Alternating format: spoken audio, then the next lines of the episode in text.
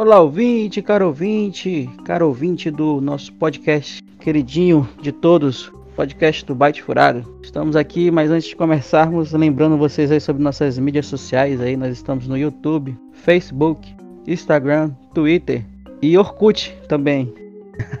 então aproveite aí, já passe lá, se conecte aí com a gente para você estar tá por dentro das notícias que nós compartilhamos e também faz parte aqui do nosso, nosso cotidiano aqui das nossas notícias que nós colocamos aqui também no, no podcast. Estamos aqui eu, Thomas, Tio Gamer e Ryzen. Felizmente nós não estamos na companhia dos nossos grandes amigos Fink e Pegasus. Então vamos começar nosso giro de notícias. A primeira notícia que eu trago para vocês: ANAC libera autorização para entregas por drones no Brasil. A autorização é, ainda experimental oferecida para Speedbird permite voos até de 2,5 km com entregas até de 2 kg. O Brasil pode começar a utilizar drones para utilizar nas entregas a partir de agora. A Agência Nacional de Aviação Civil, ANAC, deu certificação de realização desse tipo de voo, ainda em caráter experimental, válida por um ano até agosto de 2021. A ANAC ela fez esse pedido a uma empresa, né? A empresa Speedbird, né, especializada em logística com drones, né, que vinha solicitando essa, essa permissão desde 2019 e em setembro do ano passado eles fizeram alguns testes e a ANAC acabou dando esse, esse, essa certificação experimental aí válida por um ano. É, o modelo é o DLV01 da Speedbird. Né, ele vai poder fazer entregas, ele tem o equipamento, ele pesa cerca de 9 kg e alcança uma velocidade de até 32 km por hora e pode transportar até 2 kg. O que, é que vocês acham dessa novidade? Bem, Tominhas, eu acho que a gente está tratando de algumas coisas que vão ser é, o futuro dessas entregas. Nos Estados Unidos, em alguns lugares, já tem alguns sistemas de entregas mais automatizados, com drones, com robôs provavelmente é, isso vai impactar bastante no mercado de trabalho e a forma como a gente se relaciona com esses pedidos, né, e com essas entregas. Então já há uma série de pessoas que querem privatizar os correios, por exemplo, ou na questão das entregas já há hoje uma série de protestos dos entregadores, né, por conta das condições de trabalho. E aí algumas dessas tecnologias elas vão com certeza vir nesse sentido, né, de tentar fornecer esse serviço de entrega por outros meios, como robôs e drones. Eu vejo que é, brevemente, como essas tecnologias elas já são bem projetadas, bem feitas, já tem é, várias utilidades, né? Inclusive o governo dos Estados Unidos, por exemplo, usa aviões automatizados, drones, essas coisas para fazer ataques aéreos. Então, para fazer uma entrega de alguma comida ou entrega de algum produto que não seja tão pesado, ou quem sabe no futuro até mais pesados, acredito que essa tecnologia vai conseguir, é, em um tempo não tão grande, substituir certas demandas aí. Aí nós teremos que ver como isso vai atingir o mercado de trabalho, como vai impactar nas relações de trabalho e, e até que ponto essa tecnologia vai conseguir substituir os seres humanos.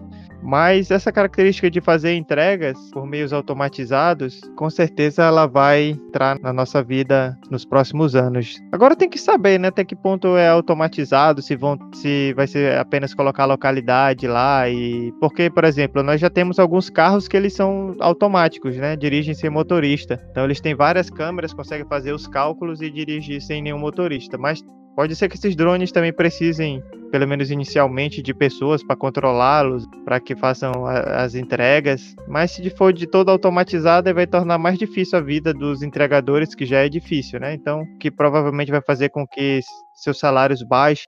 Bora ver que vai acontecer, mas é, a expectativa é que a gente possa utilizar essas tecnologias para o bem, para melhorar a qualidade de vida das pessoas e não para tomar o emprego de ninguém.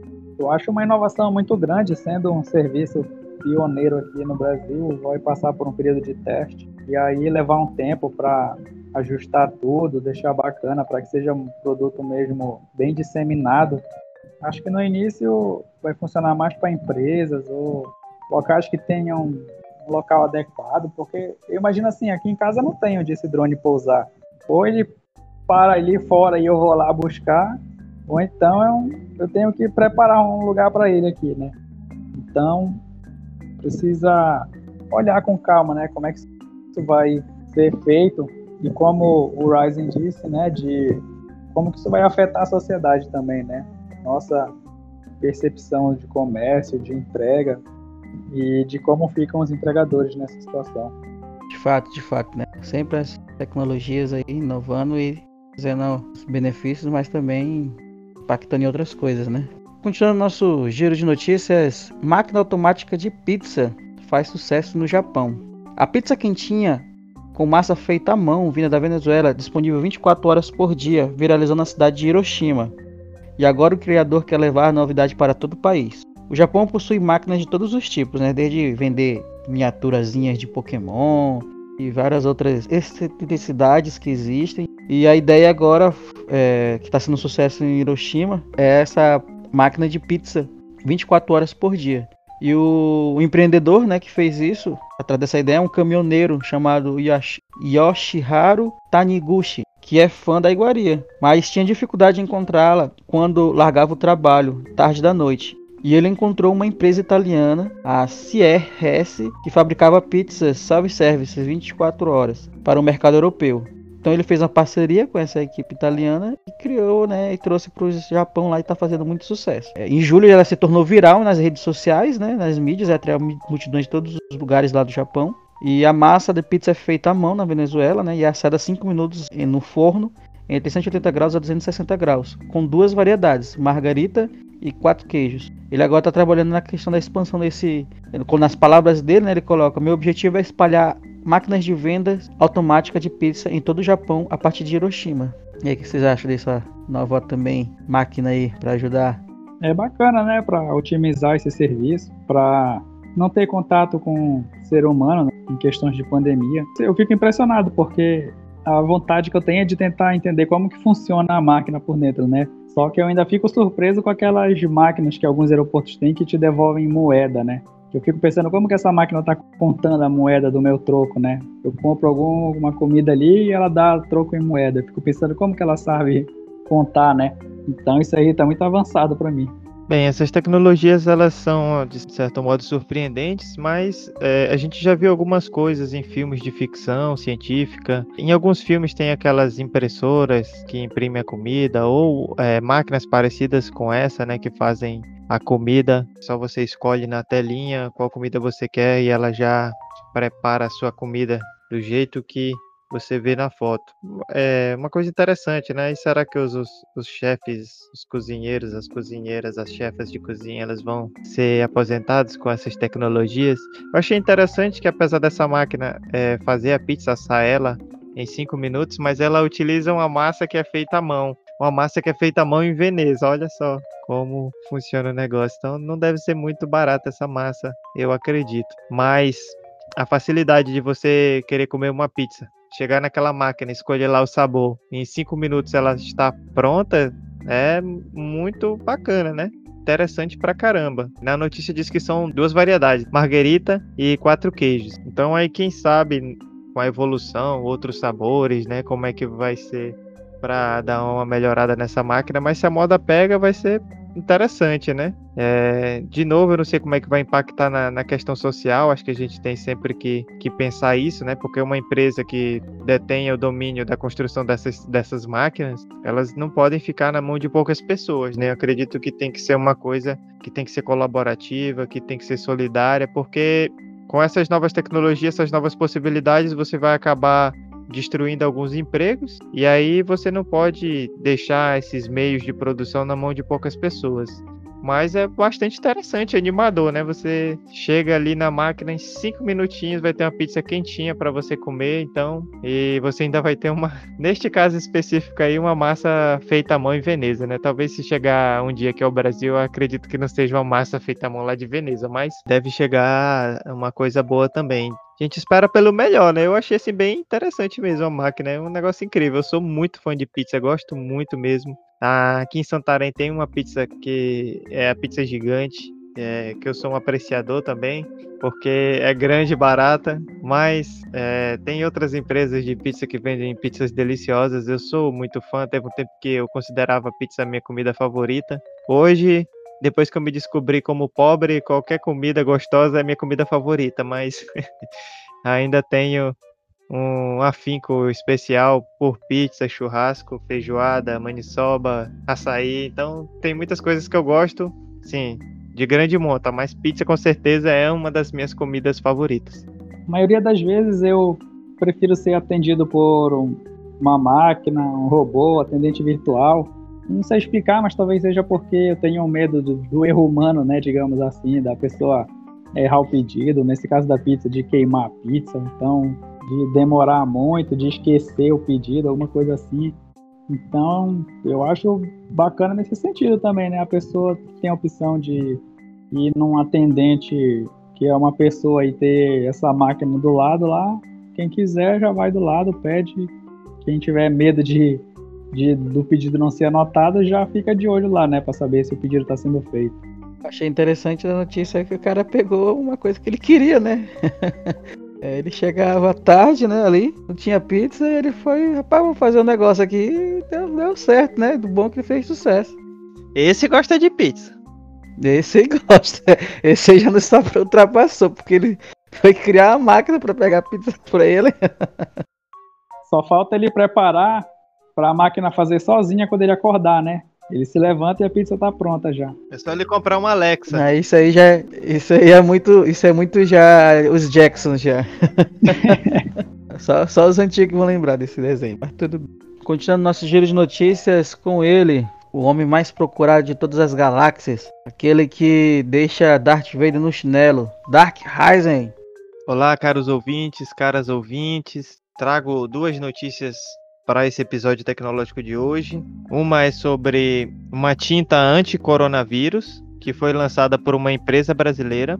Ela promete neutralizar o SARS-CoV-2 em apenas 5 minutos. Então, a empresa brasileira WEG Tintas desenvolveu uma tinta especial capaz de neutralizar com mais velocidade o coronavírus. Bem, para quem não sabe, o coronavírus ele pode ficar em algumas superfícies e dependendo de qual tipo de superfície, ele pode ficar por um prazo de 72 horas, ou seja, três dias. Então, com essa tinta, que poderia ser aplicada é, em locais de grande movimentação, como hospitais, clínicas, supermercados, farmácias, ainda mais em equipamentos de transporte público, como barras de segurança, assentos, eletrodomésticos e máquinas industriais, você imagina que a aplicação de uma tinta que faz com que o coronavírus possa ser neutralizado em apenas 5 minutos, facilita para que a gente tenha uma menor transmissão. E aí essa empresa brasileira disse que vai lançar ainda em agosto essa tinta, ela está em fase final já, então ainda em agosto seria lançada. O preço também não seria muito acima de outras tintas sem, é, semelhantes antibacterianas. Então, há a possibilidade de termos aqui no Brasil, logo em breve, uma tinta que traz essa facilidade de melhora para o coronavírus. Porque já pensou você né, pegar o coronavírus porque você entrou no ônibus, aí pegou ali em algum lugar, aí depois você saiu, ficou na sua mão, você tem uma coceira no nariz ou alguma coisa, quando você esqueceu de passar o seu álcool em gel, com essa possibilidade de neutralizar com mais rapidez, é, fica mais fácil das pessoas conseguirem ter contato com as superfícies e ali o coronavírus já está neutralizado. Então, achei uma notícia interessante. Será que vai funcionar mesmo essa tinta? Eu fico cético.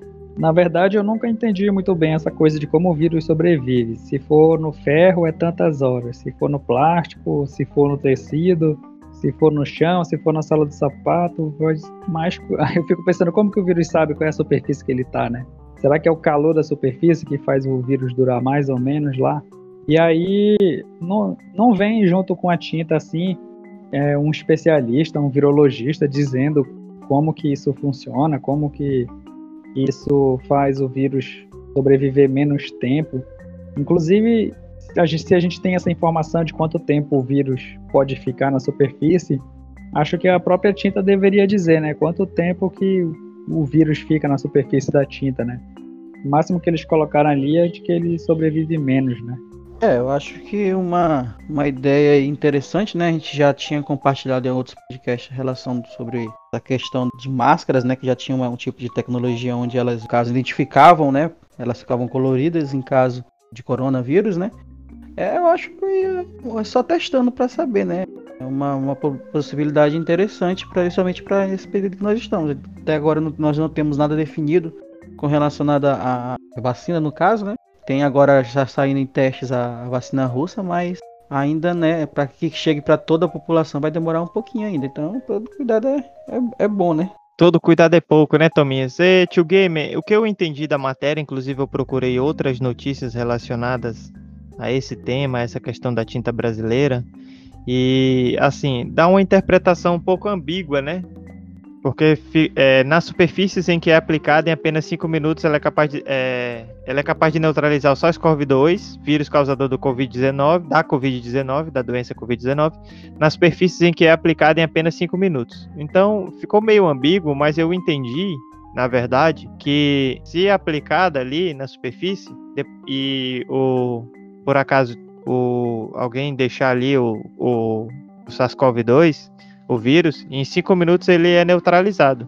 Porque eu tive a mesma impressão que, que você teve de que depois de aplicar o vírus ia sumir, né? Mas assim não, é, seria, não faria tanto sentido, porque a gente não ia ficar aplicando a tinta toda vez, né? A ideia é que aplique ela e daí depois que vão ter o contato, então é, na minha interpretação, pelo porque eu não consegui também achar outras notícias que dissessem esse prazo, acabei entendendo que seriam esse, pra, esse pra, que seria esse prazo de cinco minutos para neutralizar depois que ela tivesse aplicado. Então você aplicou ali. A pessoa chegou com a sua mão ali que passou no nariz com, com Covid-19.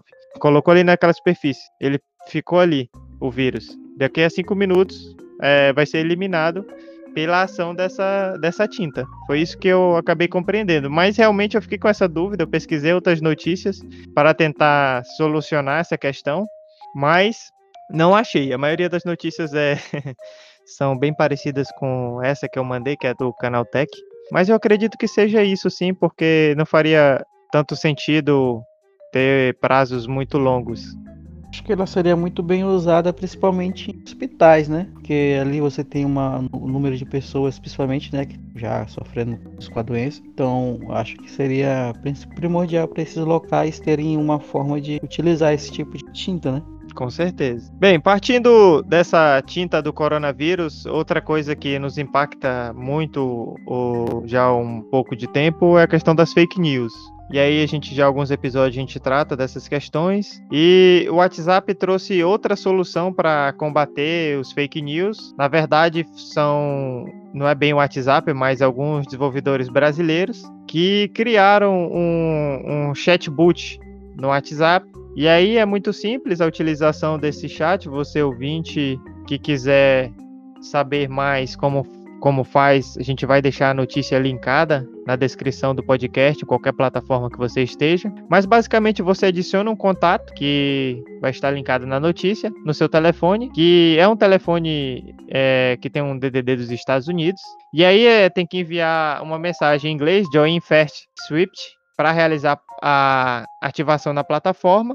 Você enviando essa mensagem de ativação, aquele chatbot vai funcionar como se fosse um um contato ali no seu WhatsApp. E aí, se você tiver alguma dúvida sobre alguma coisa, você pode mandar é, uma mensagem para esse chatbot que ele vai te responder com notícias relacionadas àquela temática. Então, eu adicionei o contato no meu celular, fiz a ativação.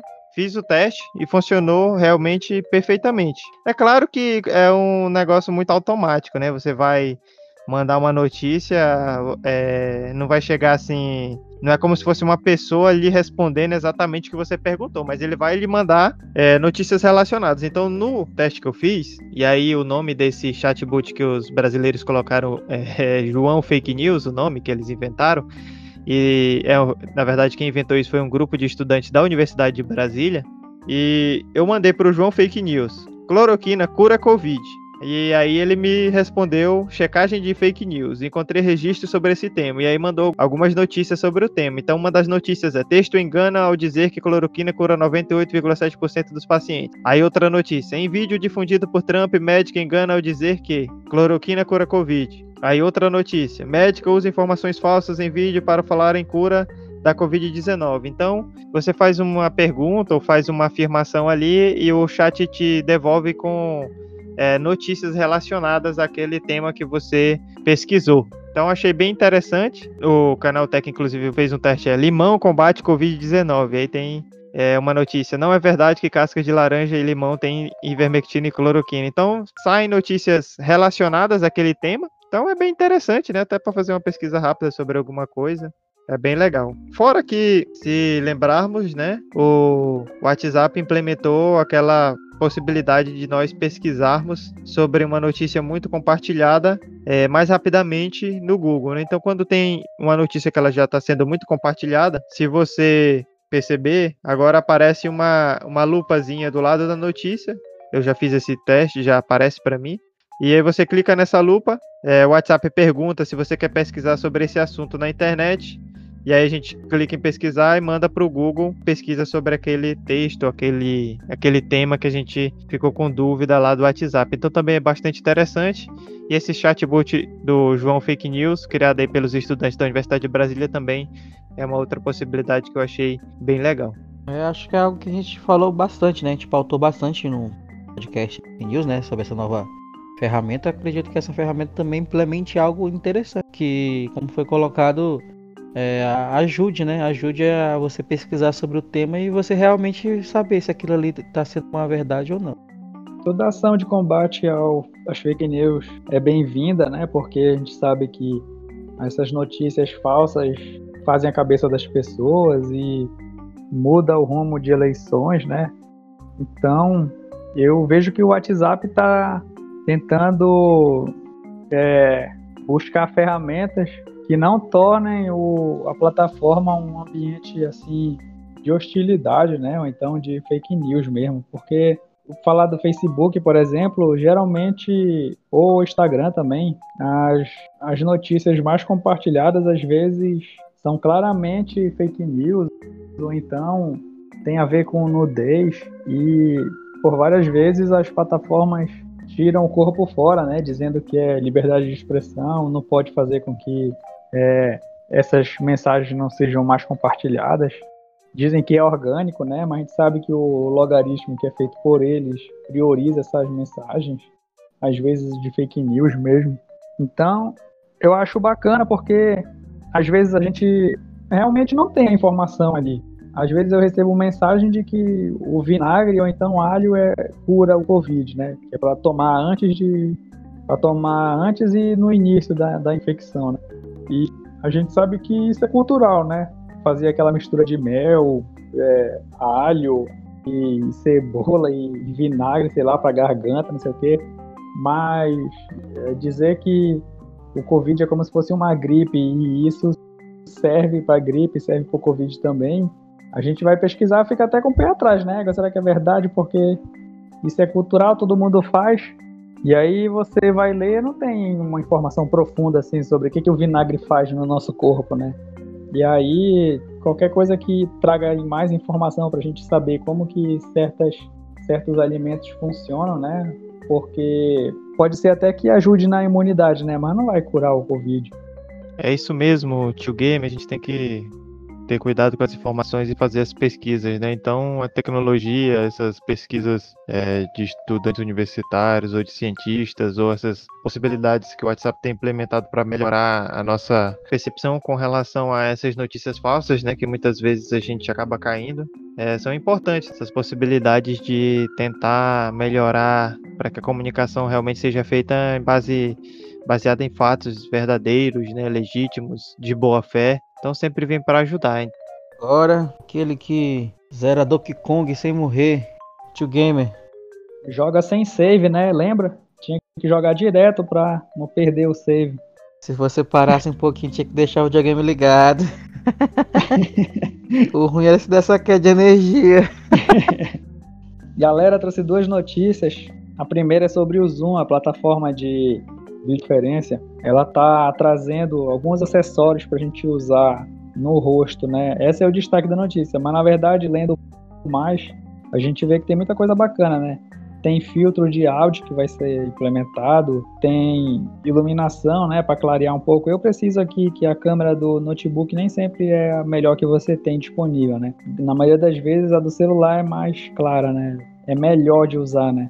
Então, é isso. Você entra na notícia pensando que é acessório de chapéu, de óculos, mas aí vendo mais, você pode ver que até que mudar o fundo, que é uma coisa interessante, né? Você não quer, às vezes, mostrar o ambiente que você tá, ou então não deu tempo de arrumar o fundo, né, para ficar uma coisa apresentável. Aí você coloca um fundo, uma paisagem diferente e aí segue a reunião, né? As pessoas vão achar que você é o hacker do Zoom, né? Conseguiu mudar o fundo, né? Que até então não, não se podia fazer, né? Vocês estão usando o Zoom na verdade, essa questão do fundo do Zoom já há um bom tempo dá para mudar, né? Só que eles deram uma melhorada e com outros fundos novos. Então, desde que eu usei o Zoom pela primeira vez e eu demorei um pouco de tempo para usar, vim usar agora em tempos de pandemia, mas já achei bem impressionante porque comparado a outros, né, a mudança do fundo era muito perfeita, né? Porque, por exemplo, se você usa um, um programa igual o OBS, que é muito bom para fazer lives e tal, mas para você mudar o fundo, é interessante que você tenha um fundo é, de uma cor só, né, para você fazer um chroma key, alguma coisa do tipo.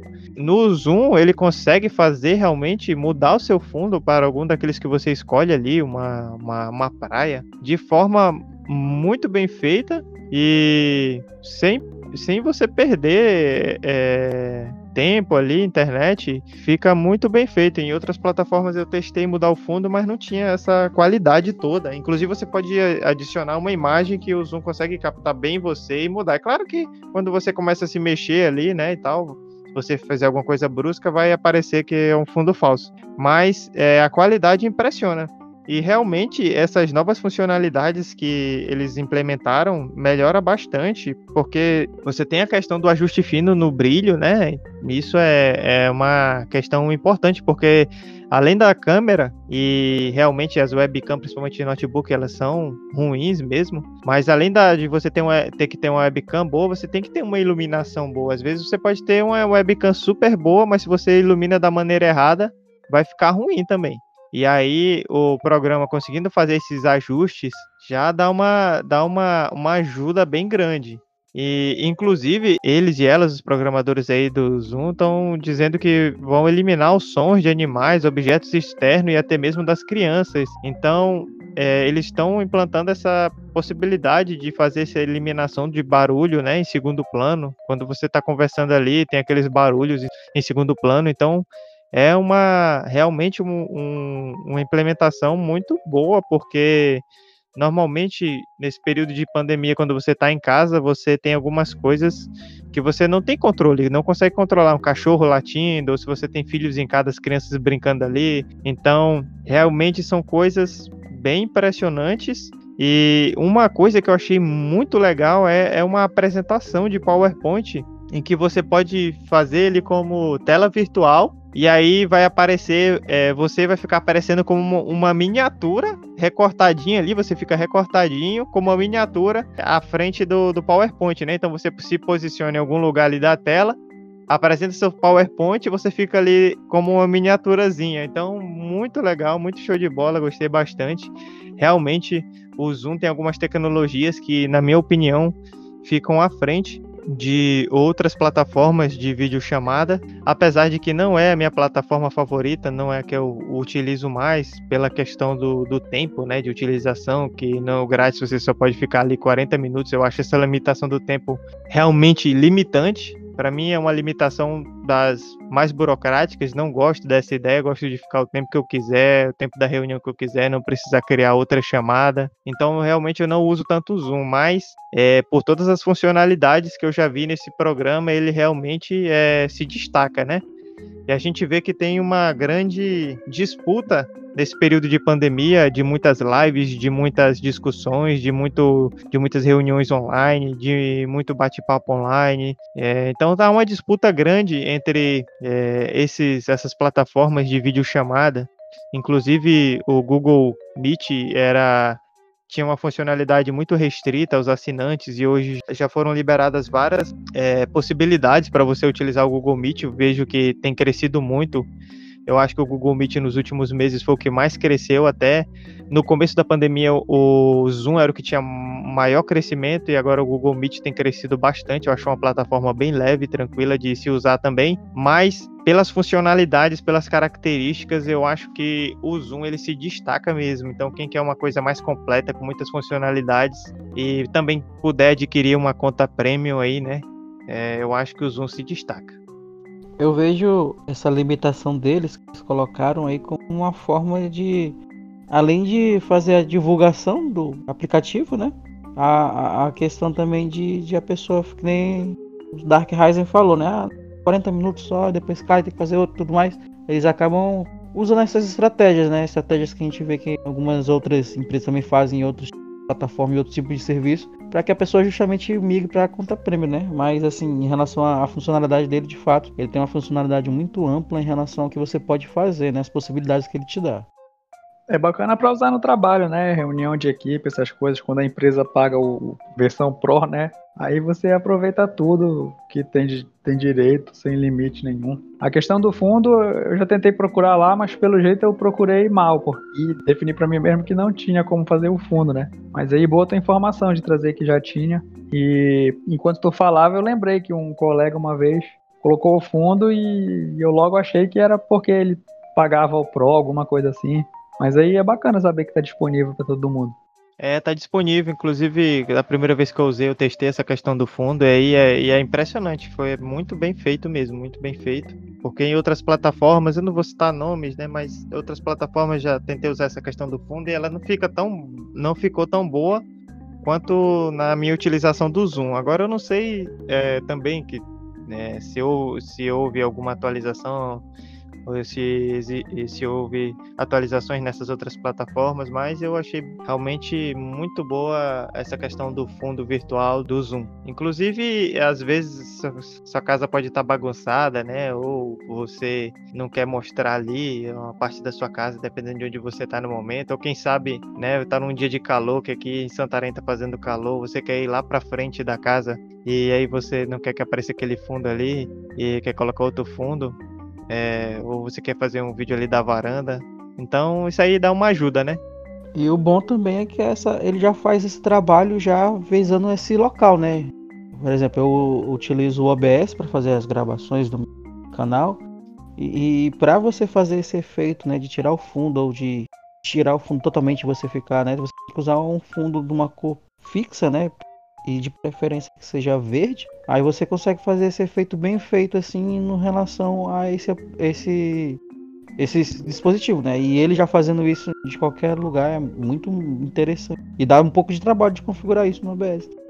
A próxima notícia e última também é uma reflexão sobre o uso de inteligência artificial no campo da saúde, né? A gente sabe do poder da inteligência artificial de armazenar informações e catalogar dados, né? E com a pandemia isso avançou bastante na área da medicina e em vários, em vários pontos, né? Começando pelo fato de você agilizar o atendimento, né? A gente sabe de pessoas que vão para o hospital com suspeita de Covid e às vezes não se confirma né, a existência do vírus. Então essa pessoa acaba se arriscando no hospital, né, é, frequentando o mesmo espaço de outras pessoas que estão com a notificação, estão confirmadas com Covid. Então, se uma inteligência artificial já identifica os sintomas dessa, dessa pessoa e ela não está num estado grave que caracterize Covid, então já diz para ela ir para casa e, e voltar a se piorar, alguma coisa assim, para ela não ficar dando sopa no hospital, né? A gente pode usar também a inteligência artificial para analisar exames, né? É, seria um diagnóstico mais rápido, né? Você mostrar uma tomografia ou exame de sangue, aí a inteligência artificial já analisa aqueles dados e dá informação né, de, de existência do Covid ou não. Tem também utilização de robôs desinfectantes. Seriam robôs que iam entrar em espaços que houve aglomeração, ou então de difícil acesso, para fazer essa desinfecção. Porque a gente sabe que profissionais de saúde e de limpeza são muito afetados pela questão do Covid, né? Eles estão diretamente em contato com, com esse vírus, né? Então, você colocar um robô ali diminui esse risco de contaminação. Robôs com câmera também, né? Em locais onde tem muita movimentação, ele fica analisando a temperatura das pessoas, saber se está com febre alta ou não, para dali já informar a pessoa que ela está com uma temperatura alta e tomar as providências. Então, às vezes a pessoa está com uma febre ali que não está sentindo, porque a gente sabe que o Covid mascara muito os sintomas. Daí alguém já informa, olha, você está com uma temperatura alta, não quer ir para o hospital para fazer um exame, alguma coisa assim. Então, eu vejo aqui um futuro muito grande da inteligência artificial no ramo da saúde, né? Eu acho muito bacana e eu acho muito promissor também. É, eu acho, eu acho assim, a inteligência artificial ela tem um, um papel muito importante, principalmente com relação a, a, a. gente já falou em alguns episódios passados também, com relação à utilização da, da inteligência artificial para cálculos, né? Estavam utilizando aí, tanto é que considerados os maiores computadores aí em nível de processamento que tinha chegado lá no ranking, ele estava sendo utilizado para esse tipo de, de ajuda, né? Nos cálculos da questão do genoma e tudo mais. Isso, isso é interessante, né? Mas é, é, é, é eu acho que a gente fica muito naquela questão paradoxal que a gente vê ali muito em muitos filmes. Então, a Skynet, aquele extremismo, as máquinas vão tomar conta de tudo. E também naquela outra questão paradoxal que a gente vê no filme que também já foi falado aqui muito, que é ela, né? Então, até que ponto é, essa inteligência artificial ela é realmente inteligente? Até que ponto né, ela, ela realmente vai, vai, vai nos, nos ajudar e nos auxiliar? É, é, é interessante essa questão de, de ela analisar a temperatura, de, de ver a, a possibilidade, né? Mas é, é, é, algo que precisa de, eu acredito, né? Creio que precisa de um estudo bem detalhado mesmo, porque é, principalmente para doença, né? Imagine aí você ter uma máquina que vai fazer todo o diagnóstico para você, né? Que nem já foi falado em outros podcasts passados a questão da máquina lá da Elise, onde você vai sentar, vai ver o que você tem, ela vai lhe curar, né? Literalmente. Eu acho que é algo interessante, mas isso que isso vai vir pra gente. É, eu acho que a possibilidade da inteligência artificial ela é muito boa, porque enquanto nós seres humanos a gente tem uma capacidade limitada, aparentemente a, a, as tecnologias elas podem ir aumentando esses limites, né, das suas próprias capacidades. Então, é, a inteligência artificial ela possibilita fazer rastreamentos, análise com um número de dados impressionante e é, algumas tecnologias que o ser humano não, não tem é, nativamente no seu corpo, né? É, não é uma possibilidade física, né? A gente tem que usar de outros instrumentos. Então, se esses instrumentos tecnológicos já estão ligados a essa inteligência artificial e com essa capacidade de análise de dados muito superior à capacidade dos seres humanos de processamento, né? Porque o nosso cérebro realmente ele é muito poderoso, né? Mas nós não temos essa uma capacidade de processamento ainda tão fenomenal como a possibilidade da inteligência artificial, não para analisar dados que a gente recebe assim do, do meio, né? Então, isso auxilia os seres humanos em um sentido de expandir alguns horizontes.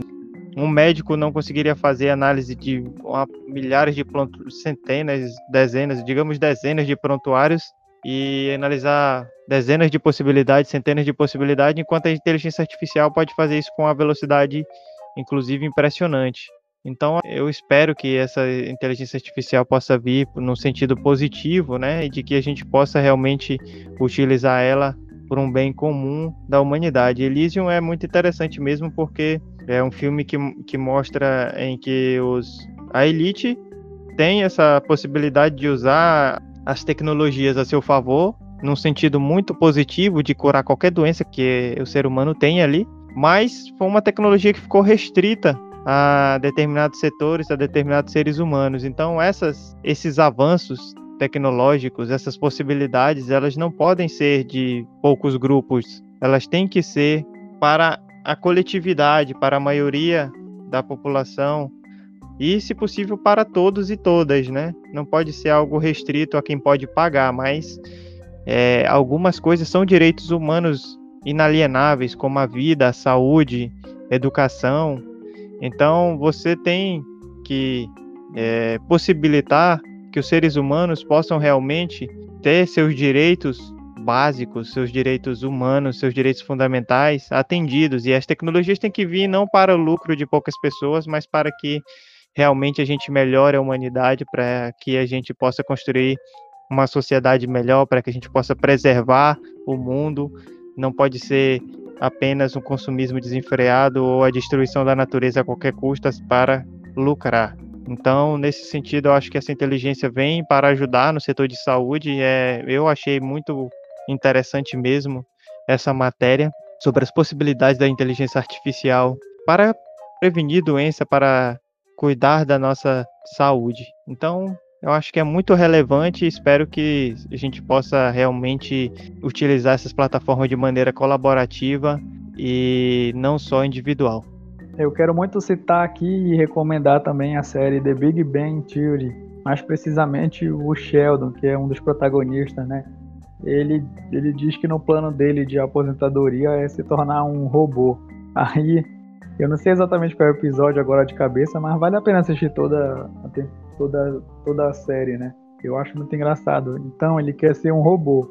Aí ele tenta ao máximo preservar o cérebro dele para em algum momento ele passar isso para uma máquina e aí, teoricamente, na cabeça dele, né, o cérebro dele estaria mais disponível para usar todo o potencial, né? Porque a gente sabe que o cérebro tem que se preocupar em controlar os órgãos, os tecidos e a respiração, o nosso equilíbrio, no...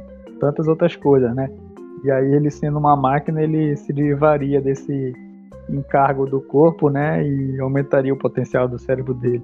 Já que tu fizeste essa recomendação, eu vou recomendar o filme Transcendência também tem uma pegada parecida. Vou recomendar também a série Years and Years, que tem uma pegada política, mas tem uma questão sobre as tecnologias e ali um dos episódios tem uma, uma questão dessa, né, dos transhumanos ou dos humanos máquinas, ou inclusive dos humanos é, partirem para uma realidade digital, que é uma. Aí eu vejo que talvez isso seja pensado para o futuro, a gente não ser mais esse corpo físico, mas entrar na, na rede. É, talvez hoje a gente não pense muito sobre isso, parece uma loucura, mas não sei como é que isso vai se dar no futuro. É, talvez a gente seja aqueles velhos gagás, né, que não entendam como os jovens querem ir para, para a rede digital, né? Meu filho, por que você quer fazer isso? Você tem que ter seu corpo de carne e osso. Não, pai, eu quero ir para o mundo digital eu quero estar em todo o lugar por meio da rede. Então, são alguns devaneios, mas quem sabe o que, que vai acontecer aí se o futuro for nesse sentido tecnológico que algumas séries e filmes já trazem de utopia ou distopia. Isso é bacana, né? Algumas pessoas têm medo das máquinas, é, dizem que elas estão só ganhando a nossa confiança para depois atacar a gente, né? Skynet, Matrix. É, isso mesmo. E outras pessoas já querem se tornar a máquina, né? Já querem abandonar a humanidade virar ciborgue. Cyberpunk 2057. Pois bem, chegando no nosso momento de recomendações, a minha recomendação de hoje, nosso podcast, sabendo aí que foi recém-lançado aí principalmente para sistema Android, é um joguinho bem interessante, ele é 2.5D, né? Achei muito interessante mesmo, jogo, jogo bem desenhadinho, bem muito bem feito. É difícil ver esse tipo de qualidade em jogos principalmente jogos Android, é o Guardian Tales. É um joguinho bem interessante, estou começando a jogar. Provavelmente vai ter vídeo dele lá no canal The Game of Thomas. Então fiquem ligados aí às novidades. Se você quiser jogá-lo, já está disponível lá na, na, no Play Store, é só baixar e jogar. É um joguinho bem bacana mesmo. Quem gosta do estilo RPG ali, é bem bacana, a história bem legalzinha e melhor, toda em português também, legendadinho, software. Então essa é a minha recomendação de hoje. A minha recomendação de hoje, caros ouvintes, caras ouvintes, é um podcast chamado Medo e Delírio em Brasília. Ele é publicado de terças a sextas e ele se define como um diário ácido desse governo verde-oliva, essa bad trip escrota em que a gente se meteu. Não é fácil acompanhar tanta insanidade e a gente tenta ligar alguns pontos. O texto é de Pedro Daltro e a produção é de Cristiano Botafogo. Bora rir, passa raiva? Esse aí é o texto do Medo e Delírio em Brasília. Já ouvi alguns episódios, realmente é engraçado, dá pra gente rir muito. Tem uma tem uma imitação do Alexandre Frota no final que é muito boa, muito show de bola, dá pra rir bastante. Apesar de que é bem ácido, trata do desgoverno Bolsonaro, então é um, é um podcast que é muito bem escrito, é uma produção muito boa e coloca muitas notícias que a gente é, precisa ter conhecimento de uma forma é, interessante, que dá para tirar algumas gargalhadas, apesar de que a gente fica capaz de que a gente se meteu numa bad trip escrota muito ruim, muito escrota mesmo. Então, não é um podcast daqueles de humor leve, é um pouco pesado porque traz as realidades do desgoverno Bolsonaro e da política que a gente tem vivido ultimamente, mas é engraçado, crítico, dá para tirar umas boas gargalhadas tem alguns palavrões, então não é recomendado para menores de idade, mas é muito legal, gosto bastante e recomendo. Eu recomendo a série La Casa de Papel. É um homem conhecido como professor que recruta assaltantes para invadir a Casa da Moeda da Espanha. São quatro temporadas e vai para a quinta agora, que é a última.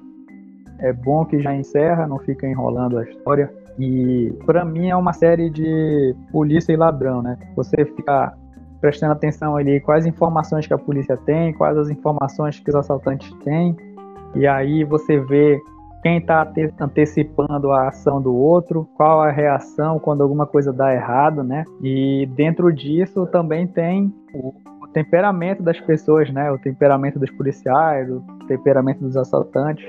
É uma série muito divertida e cada desfecho de história você se dá conta de que tem gente muito inteligente trabalhando tanto do lado da polícia como do lado dos assaltantes.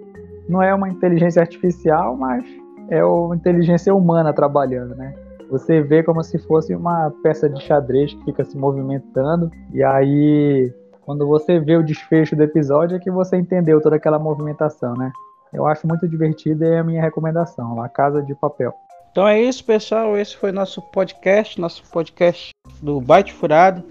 Agradecimento especial aí, forças para Fink e Pegasus, que não puderam estar conosco, mas sempre está com a gente unidos na força. E ao Ryzen e ao Tio Gamer, que estamos aqui presentes nesse podcast, essa estamos gravando agora. Então é isso, pessoal. Até a próxima. Tchau. Tchau, tchau. E até logo. Até a próxima. Tchau. Quem sabe nós nos encontramos aí nessa, nessa aposentadoria aí, nesse, nesse mundo cibernético.